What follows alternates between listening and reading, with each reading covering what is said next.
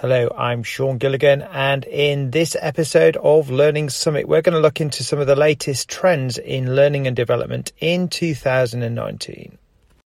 The traditional learning management system, LMS, is no longer enough to meet employees' expectations. Increasingly, organizations are either replacing or augmenting the LMS with a learning experience platform, LXP. Usability is the key to driving engagement and uptake of technology. Many organizations recognize this and are placing learner and manager experience at the top of the priority list. Data and analytics are needed for organizations to measure and articulate the ROI of investing in learning and development. The key is to take an evidence based approach to gathering learning insights that's based on robust data and metrics Articulating the ROI of learning and development initiatives requires assessing an organization's development needs, analyzing the outcomes of learning, then describing how this closes development gaps to drive productivity. Making time for learning isn't easy, and that's why microlearning is interesting. Our constantly connected lifestyle also means that the attention spans are shrinking. A solution then is microlearning and this is bite-sized chunks of learning content completed in three to five minutes that makes learning easily digestible. Mobile learning is important with employees expected to access content anytime, anywhere via a mobile device.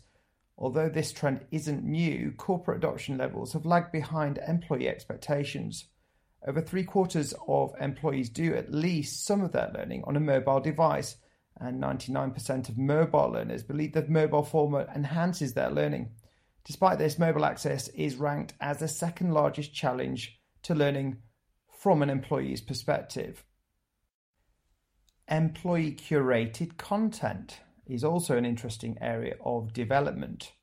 Relevant content is what matters most to employees, yet less than half of employees are satisfied with the relevancy of the content provided by their organizations. How can we help employees cut through the clutter?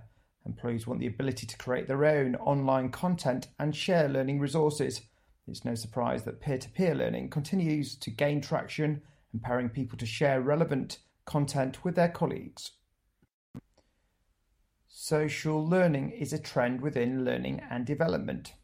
In addition to social collaborative tools, organizations are also experimenting with cross functional project based learning creating online learning marketplaces, and structured mentoring forums. At the very minimum, employees expect workplace learning technologies that allow social networking, instant messaging, online collaboration, and video conferencing. People leaders as coaches. Finding the time for learning is the number one development challenge employees face. The second largest challenge is getting people leaders to take on an active role in employee development. It's no longer only the responsibility of the L&D department to ensure employees are getting the training they need. Learning professionals are now looking to people managers to own and develop their teams. Empowering people leaders to help employees on their continuous learning journey is becoming a priority employee led learning is becoming more and more important as organizations are moving away from a top down driven development frameworks and empowering employees to lead their own learning. Some examples of employee led learning include moving away from a one size fits all approach, creating personalized learning paths to help develop employees in their current role, next role, and future roles, and basing content on both development needs and interests. 68% of employees prefer to learn at work according to recent research from LinkedIn. It's important that your business creates a continuous learning culture. The shelf life of skills is diminishing, and the need for ongoing learning and development is greater than at any point in previous history. 38% of CEOs believe that a shortage of key skills is the top people related threat to growth. That's up from 31% in 2017.